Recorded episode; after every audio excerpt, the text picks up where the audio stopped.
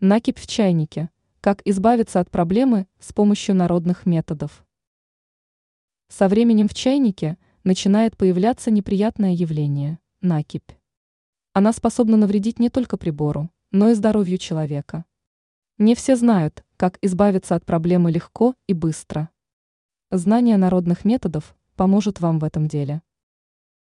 Сода. Данный способ является простым и не потребует от вас большого количества средств. В чайник с водой отправьте 2 ст. Л соды. Затем дайте воде закипеть.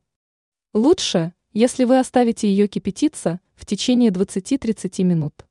Далее вам останется лишь промыть чайник водой. Лимонная кислота.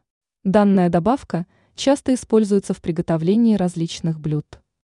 Заполните чайник водой, а затем положите туда 2 ложки кислоты. После этого дождитесь, когда вода закипит. Для предотвращения накипи лучше использовать фильтрованную воду.